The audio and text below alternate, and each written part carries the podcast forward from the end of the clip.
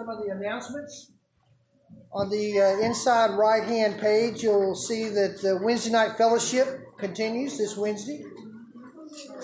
The homeschool, cl- homeschool classes, the Thursday night, uh, the Thursday evening Bible study, Sunday school classes that we have here each morning, each Sunday morning. Uh, the weekly Bible, men's Bible study, and uh, pastoral counseling. You can contact uh, Pastor Chris. But two that are not in there is that uh, next Sunday is the scheduled day to have the deacons' offering taken up. So next Sunday, the deacons will take up their offering. And also, for choir members and those interested in the choir, there will be a short meeting following the service. Michael said right up here. About five minutes. It won't be long. We're just going to talk about what we're going to do. Five minutes, talk about what y'all are going to do.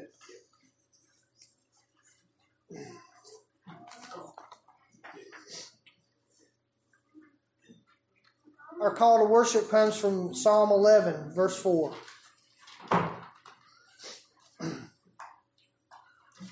The Lord is the Lord is in his holy temple. The Lord's throne is in heaven. His eyes see, his eyelids test the children of man.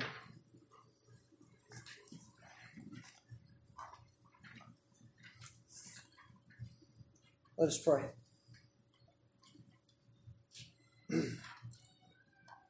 oh Lord, we ask that you look upon us as a congregation, Father, that we come together to corporately worship you.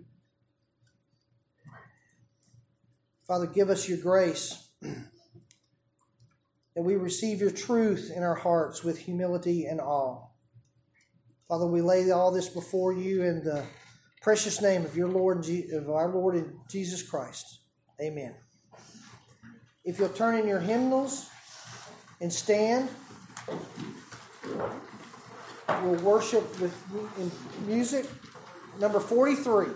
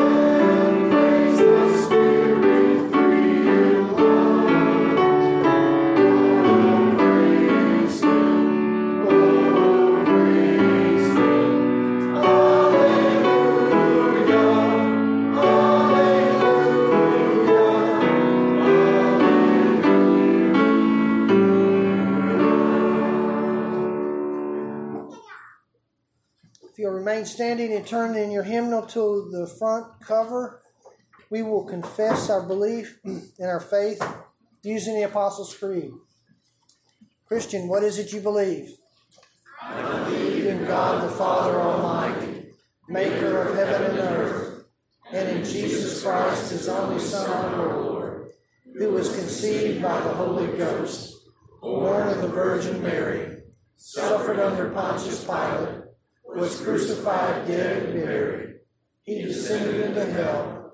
The third day he rose again from the dead. He ascended into heaven and sitteth on the right hand of God the Father Almighty. From thence he shall come to judge the quick and the dead. I believe in the Holy Ghost, the Holy Catholic Church, the communion of saints, the forgiveness of sins, the resurrection of the body, and the life everlasting. Amen. Be seated.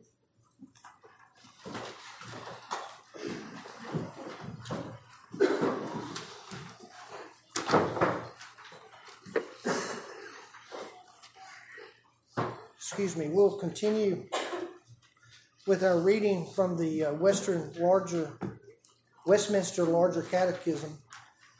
We'll read questions uh, 14, 15, and 16. I will read each question and respond with the answers.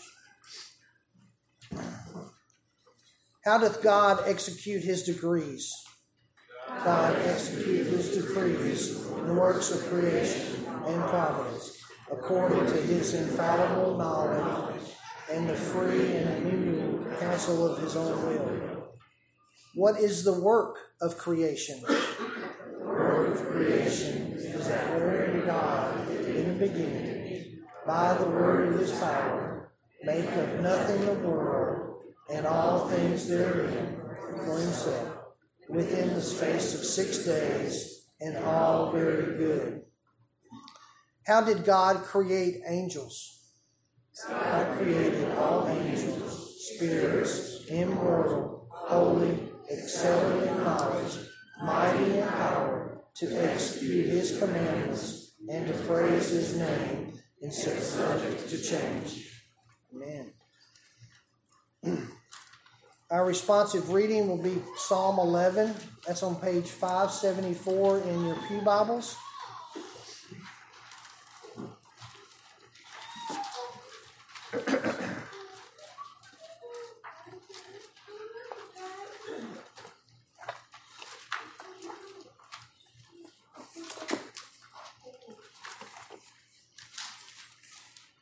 I'll begin reading the first and we'll alternate through the end of the psalm. To the choirmaster of David, In the Lord I take refuge. How can you say to my soul, Flee like a bird to your mountain?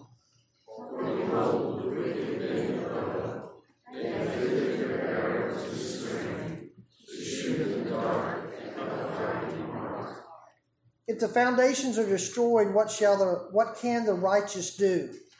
The Lord is in his holy temple. The Lord's throne is in heaven. His eyes see, his eyes test the children of. The Lord tests the righteous, but his soul hates the wicked and the one who loves violence. Bring the. Fire and sulfur and shall be the. For the Lord is righteous. He loves righteous deeds. The upright shall behold his face. Amen.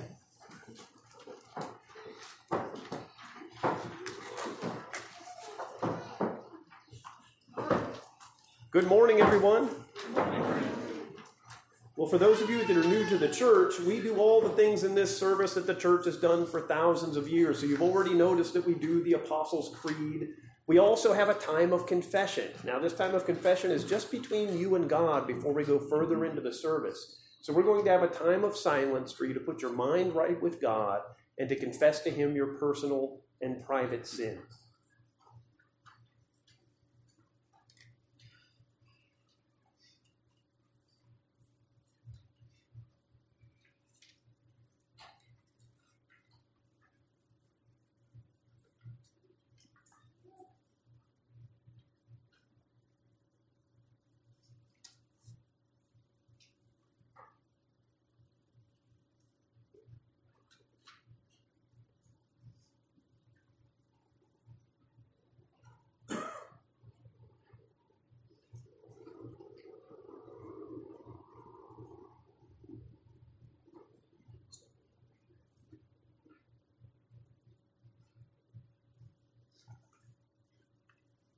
And now also we will confess before God our corporate sins as a people, not only a people of this church, but as a people of the church everywhere on earth.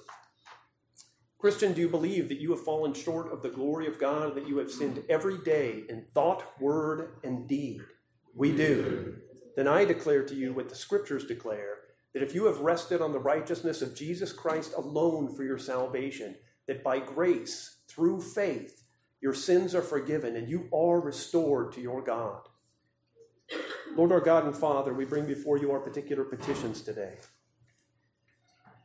For all of these things, Lord God, we know that you are our only great physician, that you're the only one that really knows what's going on, that you take care of us, Lord God, that you have never forgotten or abandoned a single one of your children.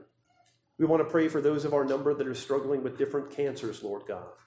For Ava Roden, for Barbara Miner, for Peggy Ford, for Robert McElhaney, for Luann Paris, for Billy Paris, for Helen McBride, for Johnny Baker, for any others, Lord God, that are struggling with this dreaded disease, that you would heal them and be with them, that you would encourage them and strengthen them, that you would give their doctors great understanding in regard to their case, that their medicines would be effective, Lord God, and that you would preserve their lives in the name of Jesus Christ.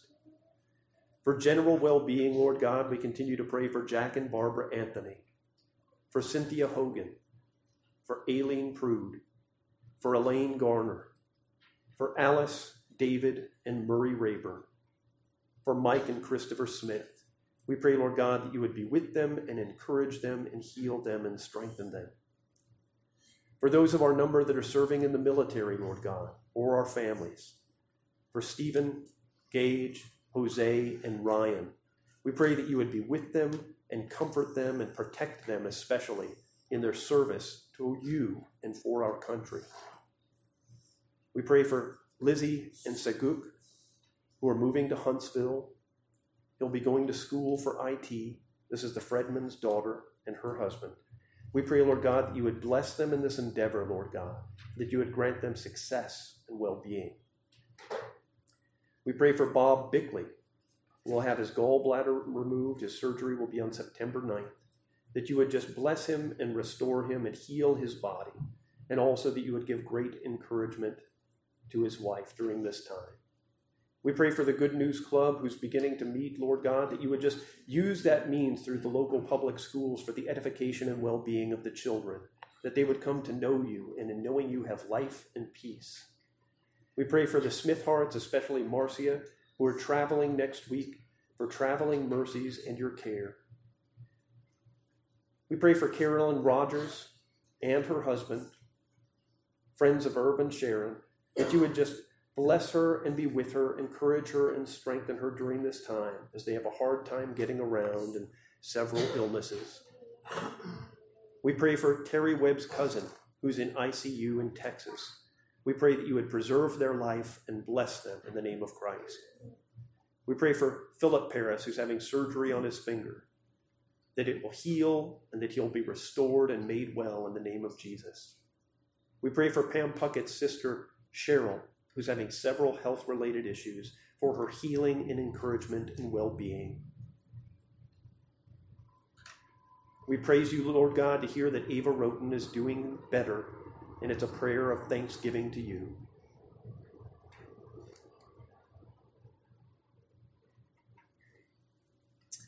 Our dear sister Stricky, Lord God, has double pneumonia. We pray for her healing and encouragement, that you would just restore her body, Lord God, and keep her well and safe, that you would give her special care and encouragement at this time.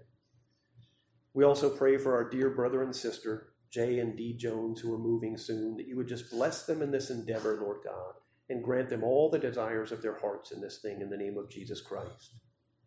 For all of these things and all of the other prayers that are unspoken or that we as a congregation don't know about, but you know are in the hearts and minds of your people, we pray, Lord God, for any of our financial difficulties, that you would just continue to provide for our needs so that we can take care of ourselves, our families, and our community.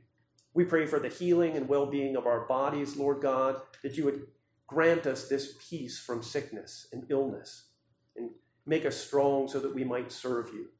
We also pray for presidents and kings and those in positions of power and authority, that they would guide according to your law and for righteousness and not for injustice. We also pray for your church here and around the world, Lord God, that through the power of your Holy Spirit, your church would be made strong, not in the things of the world, but in spiritual things, Lord God, so that your gospel might be proclaimed and that all men everywhere might know that you are Lord and King. And we pray these things, praying the prayer that your Son taught us to pray. Our Father, who art in heaven, hallowed be thy name. Thy kingdom come, thy will be done, in earth as it is in heaven. Give us this day our daily bread, and forgive us our debts as we forgive our debtors. And lead us not into temptation, but deliver us from evil. For thine is the kingdom, and the power, and the glory forever. Amen.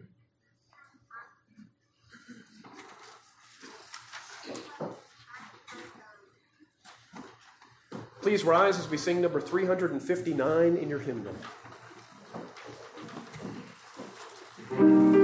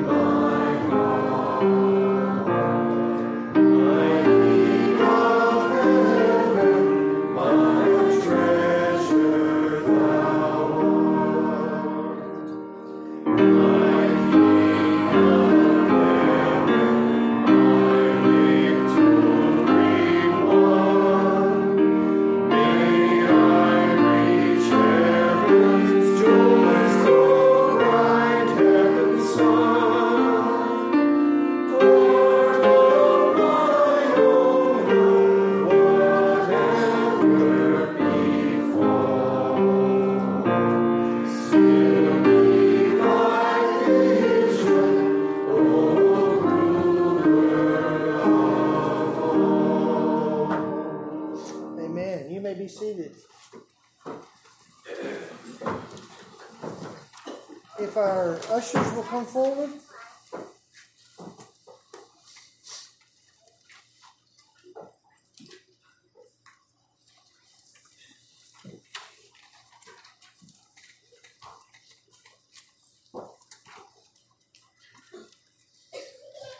us pray.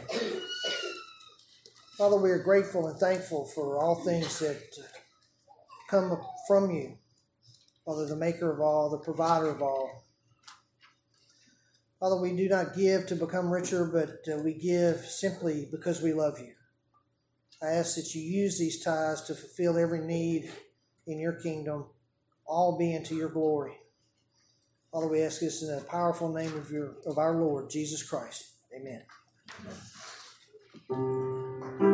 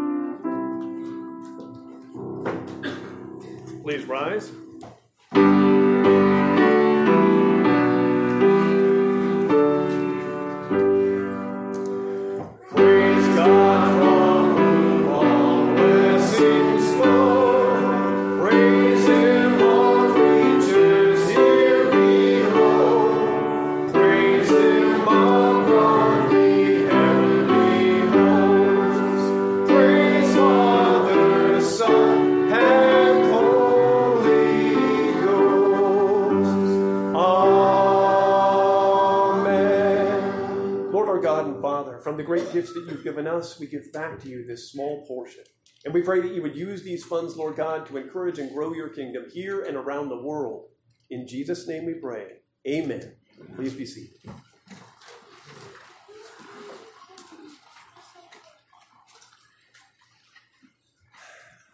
First things first, an unfortunate bit of administration. Uh, I'm so sorry, Jay and Dee. I did not know this was your last week last week. I had to find out through Facebook before the service. Come here, both of. We would have had a lunch for you or something for sure. You gotta let us know these things. Elders, can you come forward, please? Now, Jay and Dee have served this church for many years. They're. They haven't gotten a chance to meet them. Uh, Jay has also been serving as a deacon recently, but they recently bought uh, a new home in a different city. So I'm sure we'll be seeing them on an ongoing basis, and they will be visiting us. Yeah, we'll be back once a month. But we want to pray for you especially today. We can find the dogs. Yeah, I got kids. They said dogs. Uh, Mark, we can pray for them. Most gracious Heavenly Father, we pray for this couple as we come to love the adversity they've been through, Lord, and the grace and the peace they showed us through that, Lord. We pray that you would bless them in this new move that they're making, Lord, that their house would sell quickly. Bless them. Bring them back once a month to be with us, Lord. And just keep your hand always upon them. And we pray, Lord, for Noah in that situation, that you would open that door for this dear couple, Lord. We just ask this all in your Son, Jesus' precious and holy name. Amen. Yes, sir. Next month when you come back, we'll have a lunch.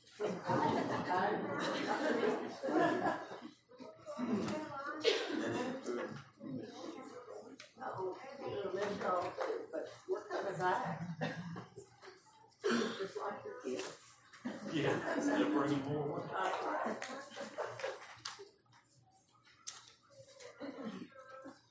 Now, I know we're in Matthew 6, going through the Sermon on the Mount, especially the section of it that has the Lord's Prayer.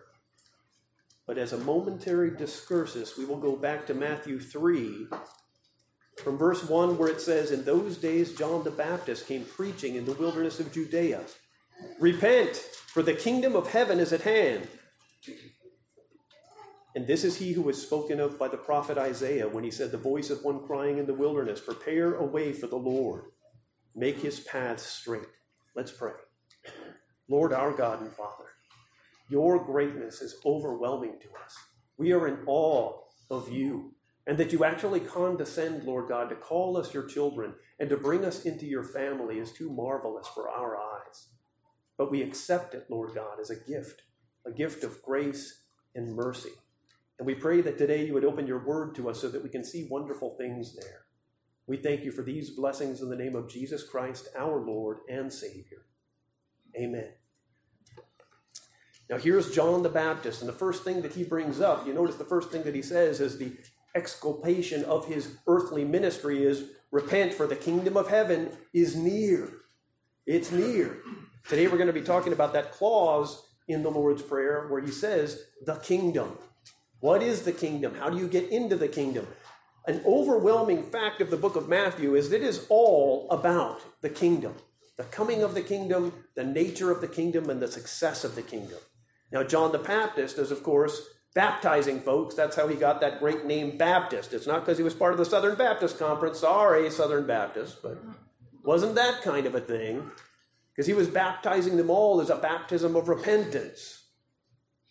In verse 13, it says this Then Jesus came from Galilee to the Jordan to John to be baptized by him. And John would have prevented him Now, this is John, and if you remember the relationship, which won't be able to get to go all over again come Christmas time because it's a great time for it, Mary and Elizabeth are cousins, right? And John is born about three months ahead of Jesus. And so this is the person who, when Mary was pregnant and she went in to see her cousin Mary, who was Elizabeth, who was also present, the child, John the Baptist, in the womb of Mary, who uh, Elizabeth, who hadn't even been born yet, leapt in the womb, being filled with the Holy Spirit before he was even born. And now they're meeting publicly. And John doesn't want to baptize Jesus because he knows he's doing a baptism of repentance. Is it Christian baptism? Well, that's an interesting question that the theologians have answered in a lot of different ways. It could be, just to sort of show you the ball, that Jesus' baptism is really the first Christian baptism. There were lots of baptisms in the Old Testament that were not what we think of contemporarily as Christian baptism. But in some ways, Jesus submitting himself to baptism, a baptism of repentance in which he had no sin, was in some way sanctifying every baptism that would come through faith in him. And so he subjects himself to it, even though it's not for him. John would have prevented him saying, I need to be baptized by you, but you come to me. But Jesus answered him, Let it be so for now, for thus it is fitting for us to fulfill all righteousness. Then he consented. And when Jesus was baptized, immediately he went up out of the water, and behold, the heavens were opened to him, and he saw the Spirit of God descending like a dove and coming to rest on him. And behold, a voice from heaven said, This is my beloved Son, with whom I am well pleased. Hear him, in a different translation. So this is Jesus and John the Baptist. This is the beginning. The kingdom of heaven is at hand, but the kingdom of heaven hasn't happened yet. In chapter 4, which immediately comes, we see the temptations of Jesus, the three temptations of Christ that are so famous. Let's go to verse 7. Verse 8 of chapter 4. Again, the devil took him to a very high mountain. This was the third and last temptation of Christ. And showing him all the kingdoms of the world and their glory. And he said to him, All these I will give you if you will fall down and worship me. This is Satan saying to Jesus that he'll give him all the kingdoms of the world if he'll fall down and worship him. Then Jesus said to him, Begone, Satan, for it is written, You shall worship the Lord your God and serve him only. And the devil left him, and the angels came and were ministering to him. So the last and greatest temptation was for Jesus to receive everything that he came for. It's also a testimony to what he came for. He did not come for Israel, it would have been too small a thing. He didn't come for the Holy Roman Empire, which really didn't exist till later. He came for all the kingdoms of the world, and the devil held them out and said, You can have these right now. I will give them to you if you will worship me. And Jesus said, I will worship the Lord my God only, because the true nature of the temptation was to receive everything that Jesus came for, but for a cross. Without dying, without suffering, without the shedding of blood, and without the consequence of the sins of all mankind being poured out on him, he would receive everything he came for. All he would have to do is be disobedient to his Father, and Jesus would have none of it. And then there's this interesting phrase that happens because it says that Jesus' earthly ministry then began at that point after his baptism and overcoming the temptation, the same kind of a temptation that Adam had at the beginning. And in verse 17, it says, From that time, Jesus began to preach, saying, Repent, for the kingdom of heaven is at hand. So John said it was near. Jesus said it's here. And almost everything that he says on an ongoing basis has to do with the kingdom. Let's take a look at John chapter 17, verse 20.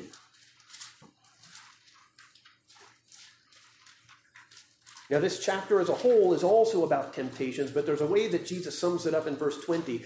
Being asked by the Pharisees when the kingdom of God would come, he answered them, The kingdom of God is not coming in ways that can be observed, nor will they say, Look, here it is, or there, behold for the kingdom of God is in you. Jesus is talking about a different kind of a kingdom.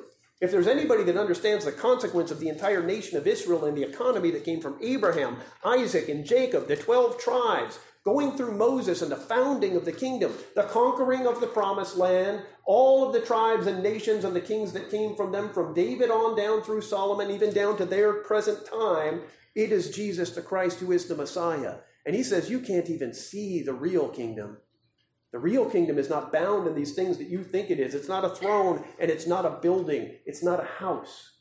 It's not observable. It's in you. Let's take a look at Acts chapter 1.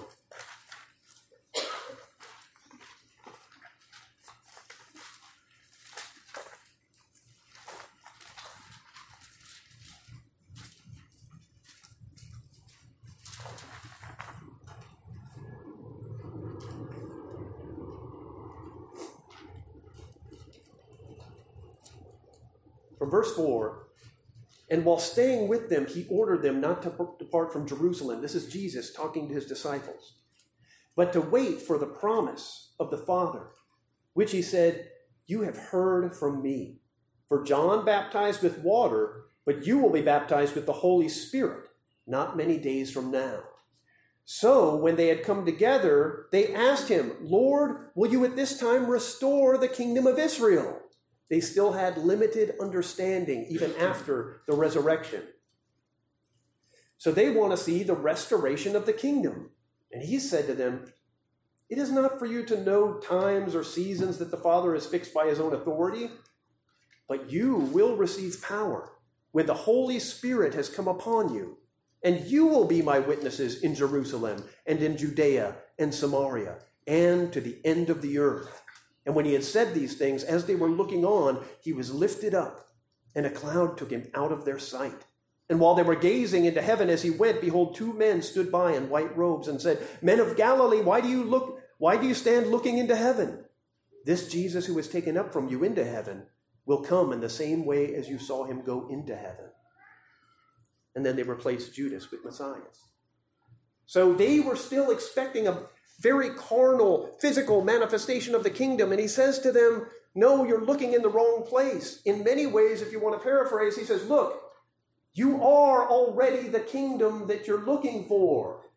If you just want to see buildings and you want to see administrations and you want to see power and you want to see thrones and you want to see armies, you're looking for completely the wrong thing. Do you want to know what my witness is going to be to the nations? You. You are going to go out and you are going to be the witnesses of the kingdom to the nations. In chapter 2, from verse 1, because Jesus had told them the Holy Spirit would come and he would empower them to do this great work of being the kingdom. When the day of Pentecost arrived, they were all together in one place, and suddenly there came from heaven a sound like a mighty rushing wind, and it filled the entire house they were sitting in, and divided tongues as of fire appeared to them and rested on each one of them. And they were all filled with the Holy Spirit and began to speak in other languages as the Spirit gave them utterance.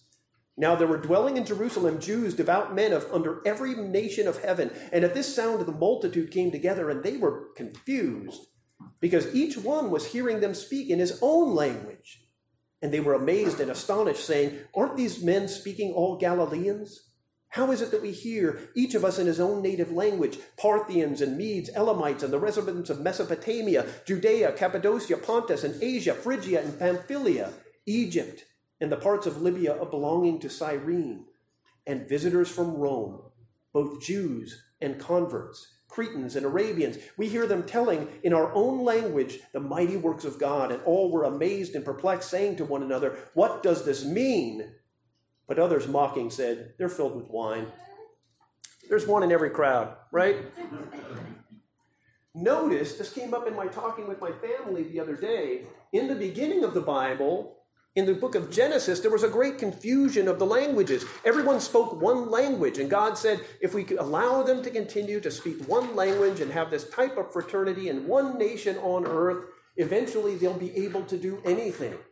Now, we don't understand exactly that that was supposed to be an insult, right? If you have people that do not have the kingdom of God or faith in Him and are not willing to live a right way and they have the power to do anything, what will they tend to do with that power? Create evil, right? And so, God, to limit their evil, He confused their languages and broke them into many different nations that spread out over the face of the earth. In many ways, the conflict between nations is something that God preordained and orchestrated for our safety and well being. That sounds a little strange because we all strive so hard to learn another language, right? I had Spanish in elementary school, Spanish in high school, I took Spanish in college. I still can't speak any Spanish. I speak Taco Bell Spanish, not like real Spanish, right? Plus, I'm from California. You'd think I know a little Spanish. Not so much. Here we have the languages all coming back together. People from every tribe, nation, race, and tongue on earth that worship the true God were all there, and they all hear the gospel in their own language. God is bringing out of all the nations back together one people, the people of his kingdom. So, in many ways, you see the fall of Babel going through its restoration right here. It's an amazing thing. And since then, if you look around the planet, do you see people coming to Christ into this one kingdom from every people on earth? There is no more unifying force in the entire world, nor has there ever been, than faith in Jesus Christ. There's this great story that R.C. Sproul tells about being on a train and going into Romania at the time when communism was still the, the dominant force there. And they had some Bibles with them. So they had them hidden in their baggage, and they get stopped on the train, and all of the guards with rifles, they come on and they start going through everybody's luggage because they were known to arrest Americans for just having Bibles. And two guys are going into his wife.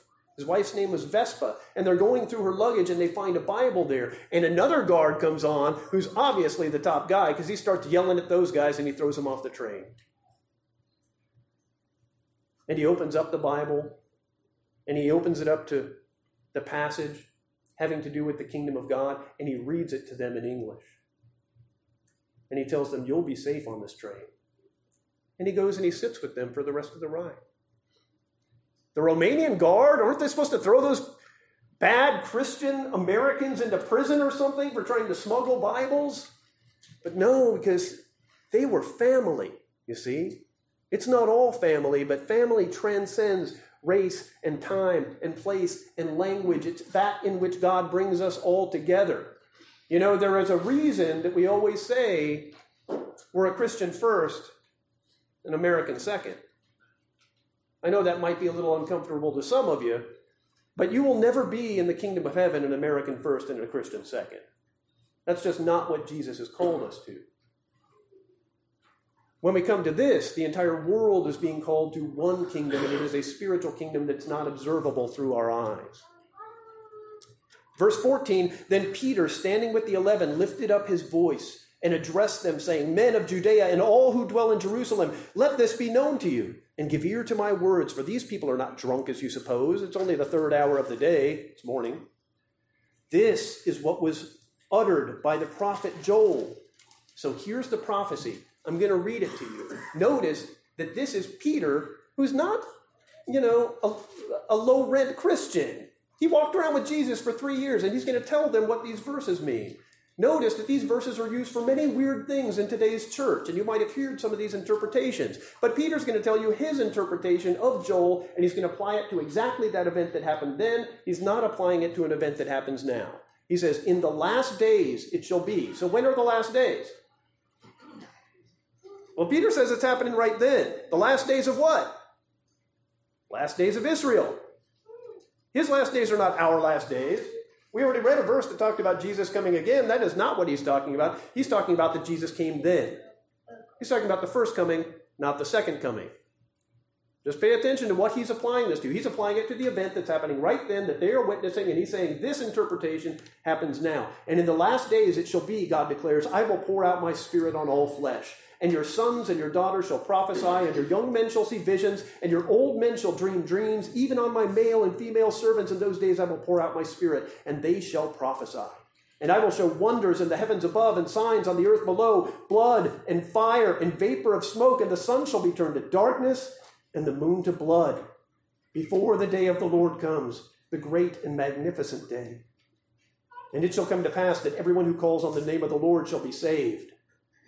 He says, This is what you're observing happening right now. Any interpretation that takes this set of verses and tries to put them at the end of time has to contend with Peter. Men of Israel, hear these words. Jesus of Nazareth, Nazareth, a man attested to you by God with mighty works and wonders and signs that God did through him in your midst, as you yourselves know. This Jesus delivered according to the definite plan and foreknowledge of God. Let's be careful with that. You all know, right? You all know that all the time from the Old Testament, all the way back in Genesis, Genesis, Exodus, Leviticus, all the Psalms, all the prophets, they were all talking about the Messiah to come. Now he's come. Do you think it wasn't by the definite plan and foreknowledge of God that he came? Of course it was. Now, this will bring up certain philosophical conundrums in your mind and heart about how God knows the future and how He ordains the future and how He knew the baby would be born or caused him to be born and how He made His parents be born so that He would be born and their parents and their entire lives so that they would be born, all going all the way back through history. But you know what? None of that philosophical nonsense matters. What matters is that Scripture says that it happened by the definite plan and foreknowledge of God. This was not an accident. And it even says how God ordained it in the next line. You crucified and killed by the hands of lawless men. Even the evil that men did to Christ, even the evils that they did, were by the definite plan and foreknowledge of God. That is a heavy, complicated idea. But Jesus did not come to live, Jesus came to die. And when they, of their own evil inclinations, of their own free will, took him and rejected him and spat on him and beat him and nailed him on a cross, they were doing all that their evil will wanted to do. But in one way or another, beyond the comprehension of man, and I do not claim to understand it, even their wickedness fell into a plan of God that they were trying to oppose but could not do. As we go on for there, take a look at Ephesians chapter 2.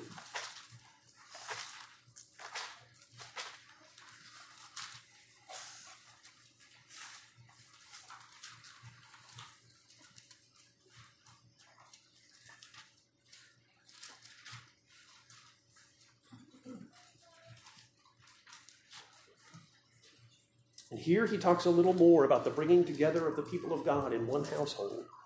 From verse 18. Let's go from verse 17 of Ephesians chapter 2. And he came and preached peace to you who were far off, and preached peace to those who were near. Now, what does he mean to those who were far off and to those who were near? Those who were far off as those who didn't know anything about God. Those who were near as those who already knew a lot about God. Those who knew a lot about God were probably the Jews, and he came to preach peace to them. And those who didn't know anything about God, well, that was probably the rest of us. you might think it wasn't you, but it was probably the rest of us. And he says, and might reconcile us both to God in one body through the cross, thereby killing the hostility. And he came and preached peace to you who are near and those who are far off and to those who are near. For through him we both have access in one spirit to the Father.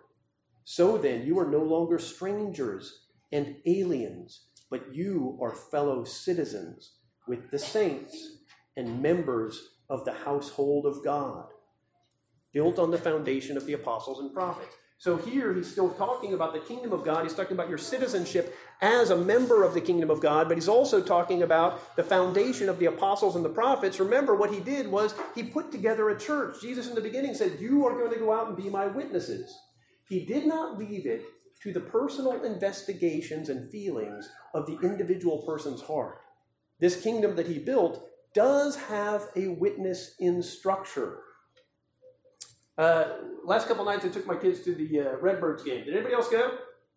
See, I know you didn't go because you would have seen us there. Because we won the air guitar cam competition. They had us up on the thing, and and uh, I don't know why they put me on there because I'm like the old guy. That's why it was. They actually were talking about me while I was on there. Oh, look at this old guy. He's playing the air guitar. And they kept me up there for like a whole minute, which was weird. And Anna keeps telling me, You're still up there. So I keep playing. People are laughing. I'm like, I do not care. So we're up there, right? And one of the things that happens is those Redbirds, they're a great team. How many of you have seen them? They're the national champion for the for the AAA, right? They're the seed team for the uh, Cardinals. And they played good. You know, night before they won like 12 to 2, and this and last night they won like 4-0. And they are an amazingly well-oiled machine. They move that ball around that diamond fast, right? That's why they just crushed these other guys. And it was so well ordered, and the place is clean, and the people there are nice and everything. And then you go outside the stadium. And it's a little different. because the game was very because it was delayed we didn't get out till after midnight you know it's like almost one and we're out there and we're walking to the where the cars are parked and that kind of thing and and there's the strangest thing. I don't know if you guys have seen this. There was a, a veritable sea of electric scooters. Have you guys seen this? Thousands of electric scooters. And i'm like what in the world is going on with this electric scooter thing? So i look it up and our, our venerable mayor uh, strickland and some others thought it would be a great idea to have just like 10,000 electric scooters in downtown Memphis, right? He said, and one of the reasons they went into is like, you know, well, people get out of those places on Beale Street and they've been drinking and we don't want them to drive cars and stuff like that. Why do you want thousands of drunk people driving electric scooters? this doesn't make any sense at all. We actually came up with a name for them as we were driving home, as they're like trying to scooter around. We call them skrunks, which is like scooter drunks. It's a and like so we go into McDonald's, which is my favorite place for cheap, easy, fast food, and we, we go in there and we get the kids their happy meals, and behind us are a few people on scooters, arguing with the McDonald's employees about whether or not they can come through the drive-through on a scooter. this is not a made-up story. And they're like, it's got wheels. It's got wheels. And they're like, I'm sorry, you got to come in. Uh, no, it's got wheels. So they argued with them for like five minutes, and then they finally let them go through the drive-through on the scooters, which did not work out well for them because one girl rolled down the hill and ran into the pavement. she didn't get hurt because they laughed, but it wasn't as funny to me because I'm a dad with kids. Now, here's the thing: the organizational structure of the team makes those guys win. They understand that everybody has their place in it, right? And they're all working toward different things. And this is something we'll get into next week, but the kingdom of God actually has an ordering to it for your well being and safety. And every time through history that people have blown off the parameters within Scripture and tried to make up church in their own way, it has blown up in their faces with oppression and sin and poverty and sometimes death and war. Religion is big game, it's not small game. And the consequences of bad religion are vast. So we all have to decide whether or not we want to be the Redbirds or whether or not we want to be Skrunks. Because it was general disorder out there. We're having to walk over scooters and things. The kids want to ride them. I'm like, I don't know what's been on those things. We can't, we can't touch those scooters. We have to wipe those down or spray them. It was a crazy event. All we did was went right through the doors of the stadium and madness ensued, right? And the cops are all out there, you can tell they're nervous. They're trying to direct traffic and stuff, but there's like five of them and like 50,000 of everybody else, right? The ordering of things and the decisions that we make either make peace and well being for everybody or they ensue with chaos. This also happens in the kingdom so you have to decide whether or not you take that view of Scripture that the kingdom, because it's not observable, also has no ordering factors in it whatsoever. It's just basically chaos. Jesus came to bring a kingdom full of random chaos. Or did he come to bring a visible kingdom in which there's an actual ordering for the well being, for the extension of the kingdom, for the preaching of the gospel, for the evangelism of the world, and to carry it on?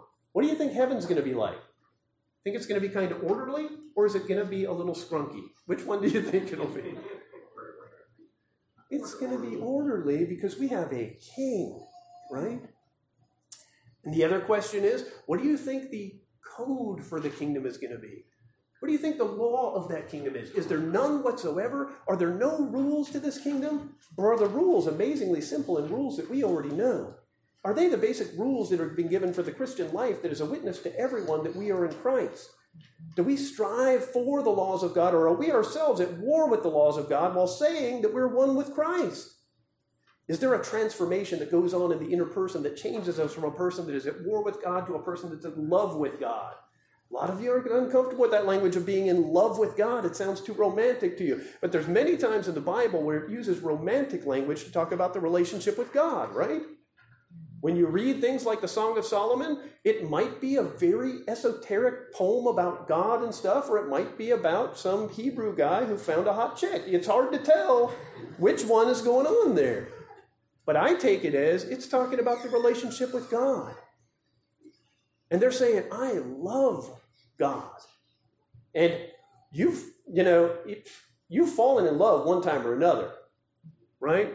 All of us have felt love and when you love someone, you want to be with them all the time. not only that, you want to know what makes them happy and what makes them sad. One of the things that can happen in marriage is people get a little cool on love, right? After a while, if somebody has a birthday, somebody gets them a 99 cent car at the 99 cent store, that's about it. No dinner, no movies, no wine, no flowers, no what? What about anniversary? That's the day to celebrate the recurring nature of our love, right? Well, we've got things like that in the church. We do this kind of thing on Sunday. There are things to do to maintain the relationship, even within the context of the kingdom. And the sign of coming into the kingdom is still the sign that it was back in the beginning of Matthew it's baptism. That's what Mark says is coming into the kingdom. Are you in the kingdom? Here's the sign. We're going to pour out water on you or dunk you under. We're going to slosh you. One way or another, you're going to get a sign that's correspondent to the expression of your faith. And these signs are only external signs. They don't save you or make you saved, but they're signs of something that's supposed to be going on, an invisible reality within you, right? Now, also today, we're going to be doing another sign. There are only two signs in the New Testament church. There's thousands in the Old Testament church. In the New Testament church, there are two signs. What are they? Baptism and the Lord's Supper. Another external sign where by mere physical elements of bread and wine, we are going to receive the spiritual nourishment of God, not because it's somehow stuck in the bread, but because it represents an invisible reality that's happening in you. So we're going to do that now. If we could have everybody come forward. We'll sing the first two lines of the hymn, O Sacred Head. Number 142.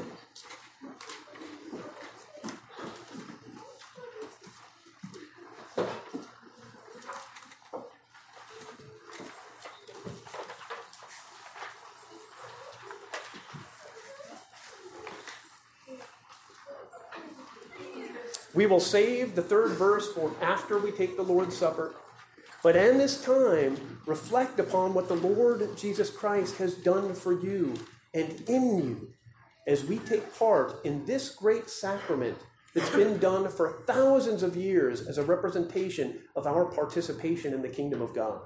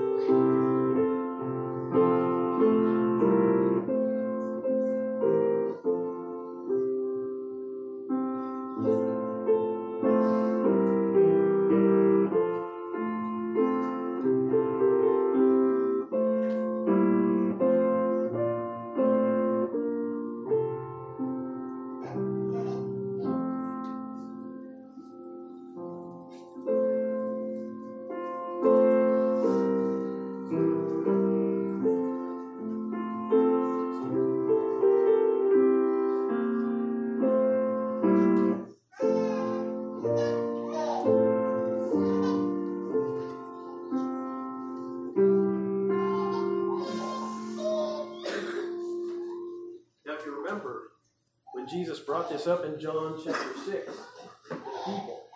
And he told them, If you don't eat my flesh and drink my blood, you will have no part in me. They got very upset, to say the least.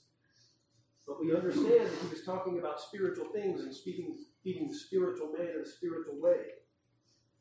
And so on the last night, he took bread, and when he had blessed it, he said, This is my body, broken for you. Eat of it, all of it.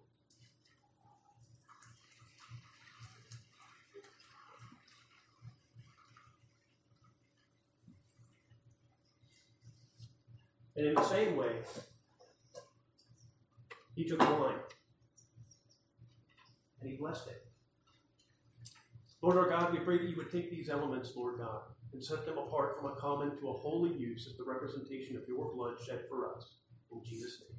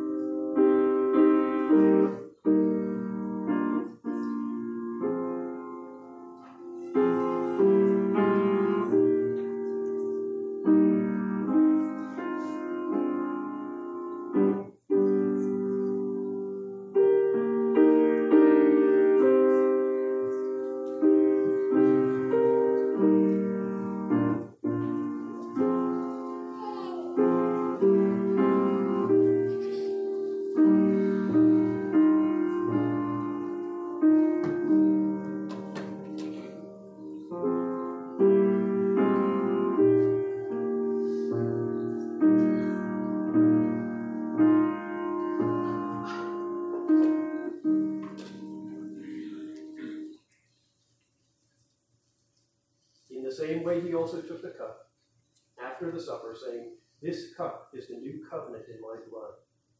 Do this as often as you drink it in remembrance of me. For as often as you eat this bread and drink this cup, you proclaim the Lord's death until he comes. Take, drink.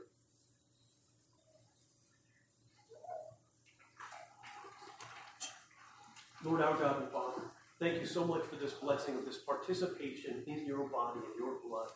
And in the same way as this food goes down into our bodies, Lord God, and nourishes our bones and flesh, yet your, let your spirit so increase our well being. And we thank you for this in the name of Jesus Christ. Please rise as we sing the last verse of O Sacred Head Now Wounded, number 142.